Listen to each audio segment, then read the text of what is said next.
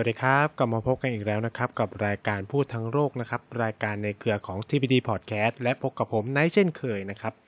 ทุกวันเสาร์แบบนี้เนาะสัปดาห์ที่แล้วเนี่ยเราก็คุยกันไปเกี่ยวกับประเด็นเรื่องจีนไต้หวันใช่ไหมครับว่าจะนำไปสู่สงครามโลกครั้งใหม่หรือเปล่านะครับ ในมุมมองว่าอะมันจะเกิดสงครามได้อย่างไรบ้างนะครับ ประธานอภัยนะครับ เอ่อ ก็อย่างที่ผมได้เปรยๆไปบ้างแล้วเมื่อสัปดาห์ก่อนว่า ในอาทิตย์เนี้ยเราจะมาคุยกันถึงการประชุมว่าด้วยสภาพภูมิอากาศโลกซึ่งมีความสำคัญมากนะครับ หรือที่เราเรียกกันติดปากหรือที่สำนักข่าวจำนวนมาก ตอนนี้กำลังเเขาเรียกว่าให้ความสนใจนั่นคือ COP 26 นะครับ หรือ COP 26 นั่นเองนะฮะ ก็จริง ๆ เนี่ยมันมาจากชื่อเต็ม ๆ นะครับว่าการประชุมรัฐภาคีกรอบอนุสัญญาสหประชาชาติว่าด้วยการเปลี่ยนแปลงสภาพภูมิอากาศหรือ UNFCCC นะครับคอปมันจะเป็นเอ่อคอปในแต่ละปีเขาก็จะนับไปนะครับ คือจริง ๆ เนี่ยมันเกิดการประชุมเรื่องเนี้ยนับตั้งแต่มันมีการ จัดการประชุมของสหประชาชาติว่าด้วยการเปลี่ยนแปลงสภาพภูมิอากาศโลกในปี 1996 เนาะที่เมืองริโอเดจาเนโรประเทศบราซิลนะครับ ซึ่งเป็นหมุดหมายสำคัญของประเด็นเรื่องสิ่งแวดล้อมโลกเลยก็ว่าได้นะครับ คือคือวันเนี้ยผมจะมาพูดนะครับในประเด็นที่จะเกี่ยวข้องกับประเทศไทยเนาะเพราะว่า ไทยเราเองเนี่ยเป็นหนึ่งในประเทศที่ให้สัตยาบันในข้อตกลงปารีสเมื่อปี 2015-2016 ที่ผ่านมานะครับ ก็เป็นเวลากว่า 5-6 ปีเรียบร้อยแล้วนะครับ ที่เราให้สัตยาบันในข้อตกลงปารีสที่เป้าหมายสูงสุดเนี่ยก็คือประชาคมโลกจะต้องร่วมมือกันในการแก้ไขปัญหาโลกร้อนนะครับ และต้องป้องกันไม่ให้อุณหภูมิโลก พิ่มสูงเกินกว่า 1.5 องศาเซลเซียสนะครับ ซึ่ง เมื่อวันที่ 31 ตุลาคมที่ผ่านมานะครับ แล้วก็จนถึงวันนี้เนี่ยก็ต้องบอกว่า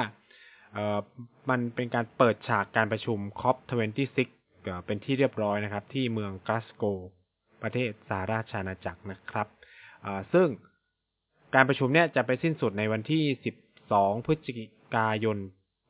2564 ก็ถือว่า เป็นการประชุมที่ยาวนานมากคำถาม หลายคนก็อาจจะสงสัยว่า เอ๊ะทำไมมันประชุมนานาชาติบ้าบออะไรกินเวลาไปตั้งสองอาทิตย์กับสองอาทิตย์ถูกไหมครับ ก็ต้องบอกว่าความพิเศษเนี่ยของการประชุม COP26 เนี่ยมันคือการประชุมที่เปิดโอกาสเนาะให้องค์กรองค์กรองค์กรหรือองค์การอื่น ๆ เนี่ย ทั่วโลกได้มีส่วนร่วมด้วย ไม่ใช่เฉพาะผู้นำ หรือในในผู้นำระดับชาติ หรือเฉพาะแค่รัฐชาติเท่านั้นนะครับ ที่แบบมีประมาณร้อยกว่า97 ประเทศทั่วโลกใช่ไหมครับ แต่ว่าเนี่ยมันจะมีทั้งองค์การระหว่างประเทศ นักกิจกรรมด้านสิ่งแวดล้อมใช่ไหมครับ ตลอดจนพวกองค์การนอกภาครัฐที่ขับเคลื่อนประเด็นเรื่องสิ่งแวดล้อม บริษัทเอกชนก็ได้ก็ด้วยนะ เช่นแบบถ้าเราไปติดตามข่าวก็จะเห็นว่ามีบริษัทอย่าง Microsoft บิลเกตส์ก็มาพูดเป็น speaker ด้วยนะครับ มีหลายๆ บริษัทเลยที่ มาประธานบริษัทนะครับที่จะเข้ามามีส่วนร่วมในการประชุมนี้ด้วยนะครับ แต่ว่าหลักๆ เนี่ยจะอยู่ที่สองวันแรกคือวันที่หนึ่งกับวันที่สองที่ มันจะเป็นเวทีที่ผู้นำในแต่ละประเทศเขาจะมาแสดงวิสัยทัศน์ จะมาพูดว่า เฮ้ย ประเทศของฉันทำอะไรมาแล้วบ้าง และอนาคตข้างหน้าเนี่ย ประเทศของฉันเนี่ยจะเดินหน้าไปยังไงนะครับ ซึ่ง หลาย ๆ ประเทศเนี่ยเขาก็ขุดแผนขุดมาตรการเยอะแยะมากมายมาให้คำมั่นสัญญากับนานาชาติว่าฉันจะทำหนึ่งสองสามสี่นะเพื่อป้องกันโลกร้อนนะครับ ซึ่งก็มีประเทศหลาย ๆ ประเทศน่าสนใจ ที่ผมติดตามดูเนี่ยก็จะเป็นพวกประเทศในอย่างอินโดนีเซียนะครับ ก็น่าสนใจก็มีการกิฟต์สปีดว่าเออเขาจะทำนู่นทำนี่นะครับ แต่ว่ายักษ์ใหญ่อย่างจีนหรืออินเดียเนี่ยก็มีท่าทีที่ผมว่าน่าสนใจมาก นั่นคือการพูดแทน ประเทศกำลังพัฒนาทางโลกนะครับ ก็คือเราต้องทำความเข้าใจอย่างนี้ว่า วิกฤตการโลกร้อนส่วนหนึ่งมาจากพฤติกรรมไม่ใช่เป็นกิจกรรมของมนุษย์นะครับ มาจากกิจกรรมของมนุษย์ที่เกิดขึ้นในยุคปฏิวัติอุตสาหกรรมนะครับ ตั้งแต่ทศวรรษพันแปดร้อยพันเก้าร้อยเป็นต้นมาเนี่ย เรามีการปฏิวัติอุตสาหกรรม แล้วก็เริ่มมีการปลดปล่อยก๊าซคาร์บอนไดออกไซด์ขึ้นสู่ชั้นบรรยากาศ ซึ่งมันมีส่วนอย่างมากในการเอ เขาเรียกว่าเป็นต้นเหตุเนาะของการเปลี่ยนแปลงสภาพภูมิอากาศโลกนะครับ ซึ่งต้องพูดอย่างนี้ว่าไอการปฏิวัติอุตสาหกรรมเกิดขึ้นที่ไหนครับ ส่วนใหญ่จะเกิดขึ้นในประเทศตอนตกใช่ไหมในยุโรป ในสหรัฐอเมริกาเป็นหลักนะครับ ซึ่งประเทศเหล่านี้ปล่อยก๊าซคาร์บอนไดออกไซด์จำนวนมากมายมหาศาลเลย ตลอดหลายร้อยปีที่ผ่านมานะครับ จนปีพันเก้าร้อยเก้าสองก็เริ่มมาตื่นตัวกันว่า เฮ้ย การทำสิ่งเหล่านี้มันทำลายโลกนะ ก็เลยไป โน้มน้าวประเทศอื่นทั่วโลกว่าเฮ้ยคุณต้องหันมา ลดการปล่อยก๊าซคาร์บอนไดออกไซด์นะ คือคือถ้าเรามองในมุมประเทศกำลังพัฒนามันก็เหมือนแบบเฮ้ยฉันโดนเอาเปรียบ พวกนี้มันแบบกลายเป็นประเทศพัฒนาแล้วไปแล้วใช่ไหมแล้วก่อนนั้นมันก็ปล่อยมลพิษที่ผายไว้ป่วงเลยนะครับ อยู่ดีมันมาพูดว่า พวกแกต้องหยุดปล่อยนะ เพราะว่ามันทำลายโลกออในวันที่ประเทศพัฒนาแล้วสามารถปรับตัวได้แล้ว ก็คือปรับตัวไม่ต้องปล่อยก๊าซคาร์บอนไดออกไซด์ก็สามารถพัฒนาเศรษฐกิจได้แล้ว เพราะว่าเขาก็มีกลไกหนึ่งสองสามสี่ใช่ไหมแต่ว่าประเทศกำลังพัฒนาแบบเราๆอย่างเงี้ยครับ แน่นอนมันต้องเกิดปัญหาเพราะว่าเศรษฐกิจเรามันไม่ได้ advance ไม่ได้ก้าวกระโดดไปไกลที่จะแบบ เฮ้ย เป็นระบบเศรษฐกิจสีเขียวมีพลังงานสะอาดนะ ไม่ต้องพึ่งพิงการปล่อยก๊าซคาร์บอนไดออกไซด์แล้วอะไรเงี้ยมันไม่มันเป็นมันเป็นไปได้ยากพอสมควรใช่ไหมครับเอ่อแต่ว่า วันดีคืนดีทุกคนก็แน่นอนเห็นปัญหาร่วมกันว่า เออ มันจะปล่อยให้ คือเรื่องปัญหาสิ่งแวดล้อมเนี่ยผมมักจะพูดประจำว่า มันไม่ใช่เรื่องของใครคนใดคนหนึ่งเนาะมันเป็นเรื่องของทุกๆ คนที่จะต้องทำงานร่วมกันนะครับเพราะว่าถ้ามีประเทศใดประเทศหนึ่งไม่เอาด้วยเนี่ย มันก็แก้ปัญหาไม่ได้ เพราะว่าปัญหาสิ่งแวดล้อมเป็นลักษณะที่ประเทศที่สร้างปัญหาอาจจะไม่ได้รับผลกระทบ ยกตัวอย่างเช่น สหรัฐอเมริกาปล่อยก๊าซคาร์บอนไดออกไซด์เยอะมากผลกระทบที่สหรัฐอเมริกาอาจจะได้รับก็คือว่าสักสามสี่ปีหรือห้าปีเนี่ย ก็จะเจอทอร์นาโดหรือแบบเฮอริเคนใหญ่ ๆ สักครั้งหนึ่ง แต่ว่าการที่สหรัฐอเมริกาปล่อยก๊าซคาร์บอนไดออกไซด์เยอะๆ หรือจีนปล่อยก๊าซคาร์บอนไดออกไซด์เยอะๆ เนี่ย มันกลายเป็นว่าประเทศอย่างฟิจิ ประเทศอย่างมัลดีฟส์ซึ่งอาจจะปล่อยก๊าซคาร์บอนไดออกไซด์น้อยมาก ต้องเผชิญกับปัญหาการสูญเสียพื้นที่ จากการกัดเซาะของน้ำทะเลที่เพิ่มสูงขึ้น ที่เป็นผลกระทบมาจากภาวะโลกร้อนอะไรแบบเนี้ยคือไอประเทศที่แบบไม่อะไรเลยก็อาจจะซวยไปด้วยอะไรเงี้ยหรืออย่างภูฐานที่แบบมีมีค่าคาร์บอนเป็นลบใช่ไหมก็คือปล่อยคาร์บอนน้อยกว่าพื้นที่ป่าที่ดูดซับคาร์บอนได้ แต่ด้วยความที่อยู่ใกล้เทือกเขาหิมาลัย โลกร้อนทำให้เทือกเขาหิมาลัยละลายผู้ฐานก็ต้องรับผลกระทบ ทั้งที่ตัวเองแทบจะแบบช่วยโลกไว้เยอะมากๆ แต่ตัวเองกลับต้องรับผลกระทบจาก ปัญหานี้อะไรเงี้ยนี่คือลักษณะที่มันเกิดขึ้นกับปัญหาสิ่งแวดล้อมฉะนั้นเนี่ยทั้งโลกมันก็เลยต้องร่วมมือกันนะครับจีนกับอินเดียเนี่ยพูดคำที่น่าสนใจอย่างนึงก็คือว่าประเทศพัฒนาแล้วทั้งหลายเนี่ย ถ้าอยากจะให้ประเทศกำลังพัฒนาปรับตัวได้ไวสิ่งสำคัญคือ แกต้อง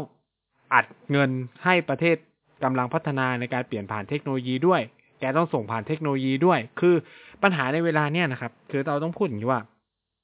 เทคโนโลยีของการเปลี่ยนผ่าน สู่พลังงานสะอาด หรือสู่เศรษฐกิจสีเขียวมันมี แต่มันถูกผูกขาดโดยประเทศกำลังพัฒนาเออประเทศพัฒนาแล้ว ที่ต้องการจะขายเทคโนโลยีเนี้ยให้กับประเทศกำลังพัฒนาในราคาที่สูง ซึ่งมันไม่มีเอกเซนเข้าใจไหมคือคือโอเค นวัตกรรมมันมีมูลค่าถูกไหมแต่ว่าถ้าคุณอยากให้พวกเขาร่วมมือคุณไปขายของให้เขาแพง แล้วให้มันจะมีเหตุผลอะไรให้ ให้ประเทศกำลังพัฒนาต้องไปซื้อของแพง ถูกปะคือแบบอ้าวฉันก็ใช้ถ่านหินไปสิจะมาใช้พลังงานหมุนเวียนเพื่อในเมื่อมันแพงกว่าอะไรเงี้ยเออนี่มันเป็นสิ่งที่ เออมันเป็นไดเลม่าเป็นทางแพ่งเนาะเป็นทางแพ่งที่แบบเออมันต้องเลือกเดินอะไรเงี้ยเออคือจีนกับอินเดียเนี่ยก็ voice อินโดนีเซียเนี่ยก็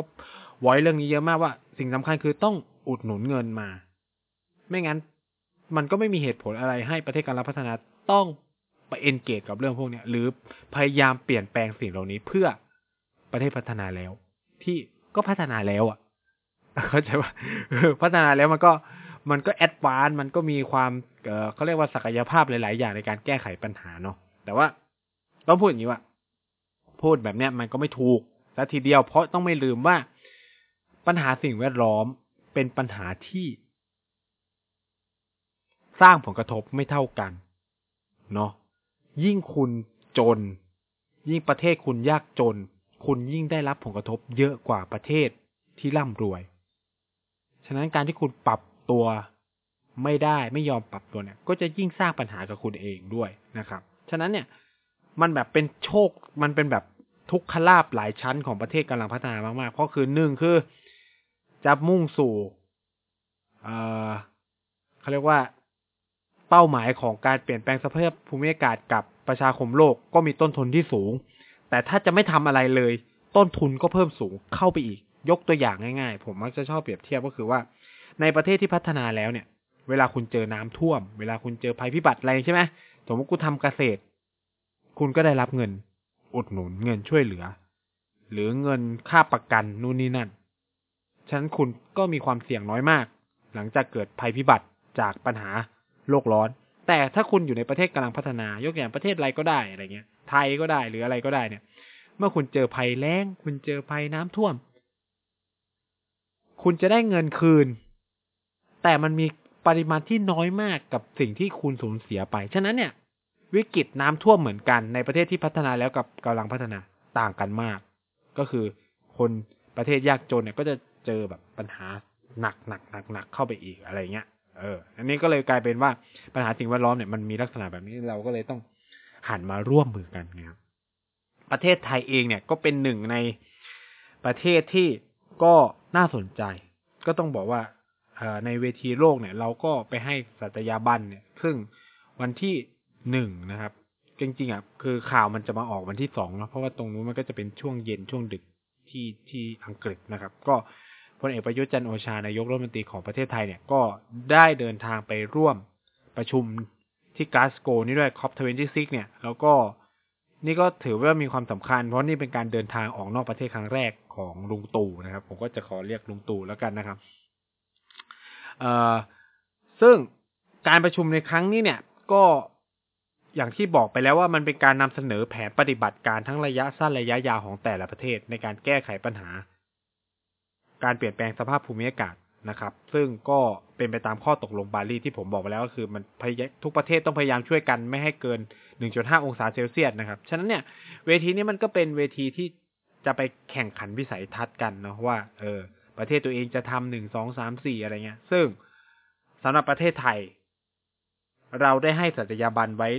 สองเรื่องใหญ่ๆเนาะที่ผมอยากจะหยิบมาพูด เรื่องที่หนึ่งคือ ไทยจะเข้าสู่ ไม่เชิงว่าเป็นสัญญาบัตรให้คำมั่นแล้วกันคำมั่นว่าไทยจะเข้าสู่คาร์บอนนิวทรัลิตี้หรือเป็นประเทศที่มีความเป็นกลางทางคาร์บอนในปี 2050 อันเนี้ยเป็นสิ่งที่เป็นเป้าหมายของทั้งโลกว่าเออทุกประเทศควรจะเข้าสู่คาร์บอนนิวทรัลิตี้ในปี 2050 เนาะซึ่ง ลุงตู่เนี่ยก็พูดเพิ่มเติมอีกก็คือว่าไทยจะเป็นจะมุ่งสู่ net zero emission ในปี 2065 อะ ตรงเนี้ย คุณผู้ฟังบางท่านก็อาจจะเริ่มงงละ carbon neutrality net zero emission ต่างกันยังไง ใช่ไหม คือก่อนหน้านี้ผมก็จะคุยไปบ้างแล้วเกี่ยวกับเรื่อง carbon neutrality ของจีนใช่ไหมครับ เอ่อสองคำเนี้ยมีความต่างกันระดับหนึ่ง ก็คือว่าคาร์บอนนิวทรัลิตี้หรือความเป็นกลางทางคาร์บอน มันมีนัยยะความหมายที่ อธิบายได้ว่า ประเทศนั้นๆ ไม่จำเป็นต้องลดการปล่อยคาร์บอนก็ได้ อะ เข้าใจไหม คือ ยกตัวอย่างง่าย ๆ ก็คือว่า ความเป็นกลางทางคาร์บอนคือ มันทำยังไงก็ได้ให้ผลลัพธ์เท่ากับศูนย์ยกตัวอย่างเช่น ประเทศ A ปล่อยคาร์บอนสมมติ 430 ล้าน มิลเลียน เออ300เออ430 ล้านตัน ใช่ไหม การที่จะทำให้เกิดคาร์บอนนิวทรัลิตี้ก็คืออะไร ก็คือไปหาอะไรก็ได้มาลบ 430 ให้มันเท่ากับศูนย์ฉะนั้นเนี่ย ประเทศ A ก็อาจจะไปเพิ่มพื้นที่ป่าก็ได้ หรือประเทศ A ก็ไปซื้อคาร์บอนเครดิตของประเทศอื่นก็ได้ เพื่อเอา 430 มาลบ ให้มันกลายเป็นศูนย์ฉะนั้นเนี่ย หมายความว่าอะไร หมายความว่าประเทศ A เป็น carbon neutrality ได้ โดยที่ไม่ได้ลดการปล่อยคาร์บอนไดออกไซด์เลย อ่า อันนี้คือความหมายของ carbon neutrality เนาะ ส่วน net zero emission เนี่ย มันคือความพยายามในการลดการปล่อยคาร์บอนให้เข้าใกล้ศูนย์ให้ได้มากที่สุด นั่นคือประเทศ A ปล่อย 430 ล้านเมตริกตันใช่ไหม สิ่งที่ประเทศ A ทำไม่ใช่หา 430 มาลบ แต่เปลี่ยนเป็นลด 430 นั้นอะ ให้กลายเป็นศูนย์คือไม่ปล่อยคาร์บอนไดออกไซด์เลย ฉะนั้นมันเลยเป็นความต่างกันของ wording หรือความหมายของคำสองคำนี้ระหว่าง carbon neutrality ความเป็นกลางทางคาร์บอนกับ net zero emission หรือการปลดปล่อยมลพิษสุทธิเป็นศูนย์อะผมจะแปลภาษาไทยมัน เออ หรือการปลดปล่อยคาร์บอนสุทธิเป็นศูนย์ก็ว่ากันไปนะครับ ซึ่งไทยก็คือมีสองคำนี้อยู่ใน คำมั่นสัญญาที่ให้กับโลกคือ Carbon Neutrality 2050 Net Zero Emission 2065 หรือหลังจากนั้น 15 ปี มันก็อาจจะ make sense make sense เพราะว่าอย่างที่บอกก็คือ คุณ Carbon Neutrality ก่อนนี่ใช่ไหมก่อนก็คือพยายามหาอะไรมาลบปบกันให้ไปเป็นศูนย์ แล้วคุณค่อยลดการปล่อยคาร์บอนคาร์บอนไดออกไซด์เนาะก็คือเอามาลบมากบ เพราะว่าอันนี้คือ คือสิ่งที่ไทยพูดเนาะแต่ว่า หลายคนฟังก็แบบ โอ้โห นี่มันโคตรเป็นเป้าหมายที่ท้าทาย บางคนเนี่ย คือผมคิดว่าอาจจะมีความเข้าใจผิดนิดนึงก็ไปก็ก็ไปไปมองว่า เออทำไมลุงตู่ไปประกาศสิ่งเหล่านี้ที่มันเป็นข้อผูกมัดของรัฐบาลนู่นนี่นั่น ทั้งที่ตัวเองอาจจะไม่ได้อยู่ทำเรื่องเหล่านี้ก็ได้ คือต้องพูดอย่างนี้ว่า ทุกประเทศเป็นทำแบบนี้หมดนะครับ อันนี้คือผมไม่ได้แก้ต่างให้นะ ยกตัวอย่างเช่นอินเดียเนี้ยอินเดียก็ประกาศเลย 2070 โดยที่นายกนเรนทราโมดีก็อาจจะไม่ได้อยู่ในอำนาจแล้วก็ได้ในในในปีนั้นอะไรเงี้ย คือมันเป็นสิ่งที่คุณต้องทำใครเป็นรัฐบาลเข้ามาก็คือมีหน้าที่สารต่อ แต่ว่านโยบายโครงการต่างๆ ที่คุณจะจะใช้ในการลดคาร์บอนก็แล้วแต่พรรคการเมืองหรือรัฐบาลใหม่ที่จะเข้ามา คือผมต้องพูดอย่างนี้ว่า ส่วนตัว คือผมคาดหวังให้ทุกคนสนับสนุนสิ่งเหล่านี้นะครับ คือคือไม่ว่าใครจะพูดอะคือถึงถึงแม้ว่าจะไม่ใช่ลุงตู่พูดหรือใครพูดอะสองร้อยสองพันห้าสิบ carbon neutrality สองพันหกสิบห้า net zero emission และถ้าลดปีได้ก็จะยิ่งดี อะย้ำนี้ก็คือ นี่ก็คือเป็นเป้าหมายที่ค่อนข้างท้าทายระดับหนึ่งเนาะแต่ถามว่า คือ โอเคมันเป็นความหวังอะเรื่องความหวังก็คือก่อนหน้านี้ไทยไม่เคยพูดเรื่องนี้มาก่อนเลยเนาะยกเว้นแผนยุทธศาสตร์พลังงาน หรือของกรมกิจการพลังงานเนี่ยเขาก็มีการแอบพูดมาบ้างว่า ไทยจะเข้าสู่คาร์บอนนิวทรัลิตี้ประมาณปี 2065 ถึง 2070 แต่ก็คือก็คือแบบไม่ได้พูดจากปากของผู้นำประเทศอะไรเงี้ยหรือ หรือเป็นแผนที่ส่งไปให้กับ UNFCCC ที่ เป็นองค์การสหประชาชาติที่ดูเรื่องนี้โดยตรง ซึ่งเขาจะมาติดตามผลนะ เราส่งไปไม่ได้ว่าคือไม่ทำบ้าทำบออะไรนะเขาจะมาติดตามแล้วเขาก็จะประเมินว่าเราสอบตกไหมสอบผ่านไหมอะไรเงี้ย ซึ่ง อันนี้ก็จะเป็นผลผูกพันเนาะสิ่งที่ลุงตู่ไปประกาศเนี่ยก็จะเป็นผลผูกพันต่อการกำหนดทิศทางการวาง นโยบายการพัฒนาเศรษฐกิจ การเมืองรวมถึงสังคมในอนาคตด้วย เพื่อให้ประเทศไทยเนี่ยประสบความสำเร็จในการเข้าสู่ ประเทศที่มีความเป็นการทางคาร์บอนหรือการปล่อยคาร์บอนสุทธิเป็นศูนย์ในอนาคตคำถาม แต่ว่าผมเนี่ยมีเขาความถามและข้อสงสัยเยอะมากกับกับปีที่กำหนดเนาะก็คือว่า ผมส่วนตัวมองว่า ไอ้เป้าหมายเนี่ย มันมีคือไม่ใช่ผมส่วนตัวหรอก ก็คือ Greenpeace เองก็ออกมาพูดนะครับ หรือนักวิชาการด้านสิ่งแวดล้อมหรือ หลาย ๆ คนเนี่ยนักวิจัยที่ทำเรื่องประเด็นเหล่านี้ก็มีข้อกังขาอยู่เป็นจำนวนมากกับเรื่องนี้ โดยเฉพาะเรื่องระยะเวลาที่เรามองกันว่ามันค่อนข้างจะช้าเกินไป คือหนึ่งคือช้ากว่าที่เป้าหมายสหประชาชาติกำหนด คือไอ net zero emission อะสหประชาชาติกำหนดที่ปีสองพันห้าสิบเนาะแต่ถามว่าจะเกินหรือหลังจากนั้นอะเดี๋ยวค่อยมาว่ากันนะครับ แต่ว่า ตามหลักวิทยาศาสตร์ใช่ว่าตามหลักวิทยาถ้าจะทำให้อุณหภูมิโลกไม่เกิน 1.5เปอร์เซ็นต์ทุกประเทศต้องมีคาร์บอนเป็นศูนย์ประมาณปี 2050 ไอปี 2025 เนี่ย หรือ 2030 2025 ทั้งประเทศเนี่ย ทั้งประเทศทั่วโลกต้องเข้าสู่จุดพีคของการปล่อยคาร์บอนและอะไรประมาณเนี้ยอันนี้คือที่นักวิทยาศาสตร์เนาะเขาคำนวณเอาไว้ แต่นี่ยังไม่เท่ากับว่า เมื่อเราไปเทียบกับเพื่อนบ้าน เนาะเพื่อนบ้าน ผมเอาเพื่อนบ้านในอาเซียน ซึ่งมีประเทศที่ประกาศอย่างมาเลเซีย อินโดนีเซียลาว เข้าใจว่าเวียดนามยังไม่ได้เห็น ก็คือประมาณสามประเทศหลักๆ ก็คือลาวอินโด มาเลนะครับสามประเทศเนาะซึ่งไอข้อมูลที่น่าสนใจเนี่ยจากเอ่อ Energy and Climate Intelligence Unit นะครับ เกี่ยวกับเป้าหมาย Net Zero Emission เนี่ยเขารายงานอย่างนี้นะครับว่า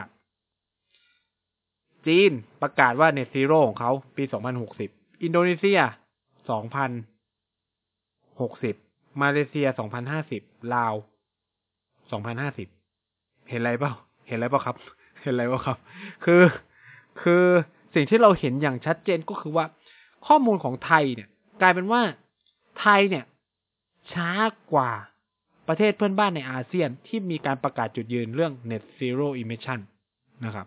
ก็คือ ถ้าเทียบกับอินโดก็คือช้ากว่าอินโดห้าปีนะครับ แม้กระทั่งกับจีนเนี่ย ที่เขาเป็นประเทศที่ปล่อยคาร์บอนไดออกไซด์เยอะที่สุดในโลกเนี่ย เราก็ช้ากว่าเขาห้าปีนะครับ แล้วยิ่งถ้าเรามาดูข้อมูลการปล่อยก๊าซคาร์บอนไดออกไซด์ของประเทศในอาเซียน ก็จะพบว่าประเทศไทยเนี่ยอยู่อันดับสามนะ อยู่อันดับสามเป็นรองอินโดนีเซียกับเวียดนาม แต่ทำไม เป้าหมายการมุ่งสู่ net zero emission ของอินโดนีเซียกลับก้าวก้าวหน้ากว่าไทยและเร็วกว่าไทย ทั้งที่เขาปล่อยก๊าซคาร์บอนไดออกไซด์เยอะกว่าเรากือบสองเท่าตัวนะ ไม่ใช่น้อยๆนะครับ แล้ว สิ่งเหล่านี้มันก็เลยทำให้เกิดคำถามก็คือว่า ไอไอไอข้อมูลเปรียบเทียบข้างบนเนี่ย มันทำให้เราเห็นเลยว่า ไทยเนี่ยอาจจะช้าเกินไปหรือเปล่า ทั้งที่ข้อมูลหลาย ๆ ส่วนเนี่ยก็ระบุชัดว่า ไทยมีศักยภาพที่จะทำได้เร็วกว่านั้น เพราะหนึ่งคือในภาคพลังงานเนี่ย เมื่อเทียบกับอินโดนีเซียนะ อินโดนีเซียพึ่งพิงถ่านหินเยอะมาก ซึ่งการปล่อยก๊าซคาร์บอนไดออกไซด์เนี่ย เยอะที่สุดแล้วในการผลิตกระแสไฟฟ้า ในขณะที่ไทยเนี่ย พลังงานส่วนใหญ่ มาจากก๊าซธรรมชาติ ที่ปล่อยก๊าซคาร์บอนไดออกไซด์น้อยมาก เมื่อเทียบกับถ่านหิน คือถ่านหินจะปล่อยเยอะกว่าเป็นเท่าตัวเลย อืม ฉะนั้นเนี่ย มันก็เลยเกิดคำถามว่า เอา้า แล้วทำไมไทยถึงช้ากว่าอินโดล่ะ ในเมื่อเราเนี่ยพึ่งพาถ่านหินน้อยจริง ๆ นะ คือไม่กี่เปอร์เซ็นต์ด้วยซ้ำของการผลิตพลังงานไฟฟ้าส่วนใหญ่เนี่ยเราจะมาจากก๊าซธรรมชาติที่แบบแทบจะไม่ปล่อย คาร์บอนเลยถ้ามันมีกระบวนการที่ดีเพียงพอนะครับ ในการผลิตกระแสไฟฟ้า แต่ถ้ากระบวนการไม่ดีก็อาจจะต้องก็มีปล่อยบ้างอะไรเงี้ย อืม ฉะนั้นเนี่ยเมื่อเรามองตรงนี้วิเคราะห์ตรงนี้แล้วเนี่ย เราก็จะเห็นว่า อินโดนีเซีย วางแผน และเป้าหมายได้น่าสนใจ เมื่อเทียบกับไทย แล้วเราเนี่ย รู้สึกที่จะช้ากว่าเขาเมื่อเทียบกับประเทศอื่น ที่สำคัญเนี่ยการตั้งเป้าหมายแบบเนี้ยมันก็ส่งผลต่อหน้าตาไทยในเวทีโลกก็คืออย่างที่ผมพูดแล้วว่าเออไทยเนี่ย ในขณะที่ประชาคมโลกเขาอยากให้เกิด 2050 ไทยไปตั้ง 2065 อันนี้ก็คือคือผมงงมากว่าทำไมแบบทุกคนว้าวในเมื่อ เป้าที่เราตั้งอะ มันต่ำกว่า คือมันต่ำกว่าความคาดหวังของนานาชาติ เออถ้าแบบตั้ง2045เออ อันนี้โคตรว้าว คือทำได้เร็วกว่า ที่ประชาคมโลกเขาคาดหวัง คือเขาร่วมมือกันอะไรเงี้ย เออ แต่นี่คือหลังแล้วก็ไม่มีอะไรน่าว้าวเท่าไหร่เลย แล้วที่แย่ไปกว่านนั้นก็คือว่า ในขณะที่เราเนี่ย มีเป้าที่ช้ากว่าคนอื่น แต่ว่าเรากับเผชิญภัยคุกคามจาก การเปลี่ยนแปลงสภาพภูมิอากาศในระยะยาวเนี่ย เป็นอันดับต้นๆของโลก อันดับต้นๆขนาดคือ อันดับที่แปดของโลกนะครับ ประเทศไทยอยู่ในกลุ่มเสี่ยงที่จะได้รับผลผลกระทบระยะยาวจากการเปลี่ยนแปลงสภาพภูมิอากาศเนี่ย อันดับ 8 ของโลก อันนี้รายงาน global climate risk ปี 2020 หรือ ความเสี่ยงทางสภาพภูมิอากาศระดับโลกในปี 2063 นะครับ ซึ่งมีรายงานออกมาแล้ว คือจัดไทยอยู่อันดับ8อะทีเนี้ย คือสิ่งเหล่านี้ ซึ่งเออลุงตู่เนี่ยก็พูดในเวทีด้วย ว่าประเทศไทยเนี่ยมีความเสี่ยงมาก เราก็เลยต้องแอคทีฟกับเรื่องนี้มาก ๆ ซึ่งสิ่งที่ผมคิดในหัวคือแอคทีฟยังไง ในเมื่อคุณช้ากว่าที่ประชาคมโลกคาดหวัง มันก็เลยแบบ คือคือผมคิดว่า โอเค บางคนก็อาจจะพูดว่าอ่าตั้งไปแล้วทำไม่ได้ก็หนักกว่าไหมอะไรเงี้ย แต่ผมคิดว่า มันล่นมาได้มากกว่าเนี้ยเออจากศักยภาพหลาย ๆ อย่างของภาคธุรกิจไทยหรือ ศักยภาพของหลายอย่างในประเทศมันสามารถล่นได้คือนับจากวันเนี้ยเรามีเวลาสี่สิบปีนะ ไม่ใช่น้อยๆนะคือถ้ามันจะผลักอะทำไมจะไม่ทำทำไม่ได้อะเช่น อยู่ดีผักเรื่องรถอีวีอะก็ลดการปล่อยก๊าซคาร์บอนไดออกไซด์จากภาคขนส่ง มวลชนของบุคคลไปได้มหาศาลเลยนะ หรือผลักพลังงานอะผลักดันเรื่องพลังงานหมุนเวียนแบบจริงจังอะแบบให้ทั้งทุกบ้านติด นู่นนี่นั่น แล้วก็ปฏิรูประบบเกรดใหม่อะไรเงี้ย คือถามว่าทำได้ไหมทำได้แต่อยู่ที่ว่าจะทำหรือไม่ทำแล้วก็ผมคิดว่าเป้าหมายที่เขียนไว้เนี่ย เป็นเป้าหมายที่แบบ คาดว่าตัวเองจะทำสำเร็จก่อน เพื่อจะได้เคลมซึ่งประเทศไทยชอบเป็นแบบนี้ คนไทยชอบเป็นแบบนี้ คือชอบตั้งอะไรเผื่อไว้ก่อน ทั้งที่สมมุติว่าคุณรู้ว่า งานจะเสร็จภายในสามวัน คุณก็จะขอแบบห้าวันเจ็ดวัน เพราะว่าถ้าเสร็จก่อนก็จะคนก็จะชมคุณถูกไหมว่า เฮ้ย เจ๋งว่าทำเสร็จเร็วอะไรประมาณเนี้ย เออ อันนี้เป็นลักษณะแบบไทยมากๆอะไรเงี้ยฉะนั้นเนี่ย เมื่อเราพิจารณาสิ่งเหล่านี้ ความท้าทายที่เราเห็นจากข้างบนเนี่ย ก็จะพบว่า ทั้งปัจจัยภายในเนาะจากความเสี่ยงจากการเปลี่ยนแปลงสภาพภูมิอากาศที่เราจะเผชิญ และปัจจัยภายนอกเนี่ยก็คือเออเราตั้งเป้าหมายที่น้อยกว่าที่ประชาคมโลกคาดหวังเนี่ย ผมคิดว่าไทยจะต้องเผชิญแรงกดดันพอสมควรจากนานาชาติให้ต้องปรับเปลี่ยนแผน เพื่อลดระยะเวลาในการบรรลุเป้าหมาย Net Zero Emission ให้เร็วขึ้น เหมือนกับที่หลาย ๆ ประเทศโดนนะ จีนก็โดนนะ ว่าตั้งไว้2060เนี่ย ก็ยังช้าไป โลกก็อยากให้เห็นว่าจีนทำมากกว่านี้ เพราะว่าจีนปล่อยเยอะที่สุดอะไรเงี้ย ซึ่งเนี่ย มันก็จะเป็นความเสี่ยงทางเศรษฐกิจของเราด้วยนะ คือคือทุกคนอย่ามองแค่เรื่องว่าสิ่งแวดล้อมเป็นเรื่องสิ่งแวดล้อมเพียวๆ มันถูกโยงกับ มันผูกโยงกับระบบเศรษฐกิจหมดเลย ต่อไปเราจะต้องเผชิญกับแรงกดดันทางเศรษฐกิจมหาศาลจากเรื่อง Net Zero Emission แน่นอน คือถ้าในอนาคตคุณทำธุรกิจที่ปล่อยคาร์บอน คุณจะเจอถ้าคุณต้องส่งออกไปขายต่างประเทศนะ คุณจะเจอภาษีมหาศาลจากประเทศพัฒนาแล้ว ซึ่งเริ่มบ้างแล้ว โดยเฉพาะในสหภาพยุโรป เริ่มมีการคิดคำนวณ carbon tax คือเขาจะเป็นประเมินว่ากระบวนการการผลิตสินค้าของคุณเนี่ยปล่อยคาร์บอนเท่าไหร่ และนำมาคิดเป็นภาษี คือมันจะทำให้เรื่องคาร์บอนมีมูลค่ามากขึ้น ฉะนั้นเนี่ย ถ้าใครที่ทำธุรกิจแล้วฟังอยู่ หรืออยู่ในส่วนที่จะเกี่ยวข้องกับเรื่องเหล่านี้ผมคิดว่าต้องเริ่มมองหารูทางใหม่ๆ หรือมองหาการปรับเปลี่ยนกระบวนการการทำงานภายในบริษัท หรือกระบวนการการผลิตของสินค้าให้มันมีความเป็นสะอาด สะอาดและสีเขียวมากยิ่งขึ้น ซึ่งสิ่งเหล่านี้คือเราเราต้องมองว่าวิกฤตก็คือโอกาส คุณปรับตัวได้ไว คุณก็จะมีโอกาสในการทำธุรกิจ สิ่งเหล่านี้มากขึ้น เช่น ถ้าสินค้าคุณเป็น green สินค้าคุณเป็น clean คุณส่งออกได้ และก็จะแข่งขันได้ด้วย คือโอเคไม่ได้แข่งขันในประเทศไปขายในยุโรปได้ เพราะว่าถ้าต่อไปเขาใช้ carbon tax ขึ้นมา สินค้าที่มันแบบ แต่ก่อนนี่เคยถูก มันจะไม่ถูกอย่างที่เราคิด มันจะแพง เพราะว่าทุกวันเนี่ย สินค้าที่เราซื้อมันไม่ถูก คิดมูลค่าภาษีมลพิษนี่ ใช่ไหมมันก็เลยทำให้สินค้ามันถูกอ่านะครับ อันนี้ผมก็แอบเคยพูดไปบ้างแล้วนะครับ นี่ก็จะเป็นความท้าทายของภาคธุรกิจ ภาคเศรษฐกิจในอนาคตที่จะมาพร้อมกับเรื่อง Net Zero Emission หรือ Carbon Neutrality ที่พวกคุณจะหลีกเลี่ยงไม่ได้ และเราทุกคนเนี่ย ก็จะหลีกหลีกเลี่ยงไม่ได้ แม้กระทั่งการจัดงานคอนเสิร์ตเนี่ย ในหลายประเทศเนี่ย เริ่มมีการคิดคาร์บอนฟุตปรินต์คาร์บอนเคเอ่อ carbon tax นะครับ ก็คือว่า จากพื้นที่นู้นนี่นั่นไปสถานที่จัดงานสถานที่จัดงานมีการปล่อยคาร์บอนเท่าไหร่ ในกระบวนการของคอนเสิร์ตทั้งหมด การมาของคนเข้าร่วมงานเนี่ย ปล่อยคาร์บอนเท่าไหร่ เช่น ใช้รถอะไรนู่นนี่นั่น มันคือโลกของเศรษฐศาสตร์สิ่งแวดล้อมโลกของเศรษฐศาสตร์พลังงานมันไปขนาดนั้นแล้วคือ มันคิดได้หมดอะมันคิดคำนวณได้หมดเป็นเงินเป็นทองได้หมดนะครับเออแล้วทุกคนเราทุกคนเนี่ยมีคาร์บอนฟุตปรินต์เป็นของตัวเองนะครับ ซึ่งจะมากจะน้อยก็แล้วแต่ ลองไปคำนวณกันเล่นๆดูก็ได้ มันมีแอปพลิเคชัน หรือมีเว็บไซต์ที่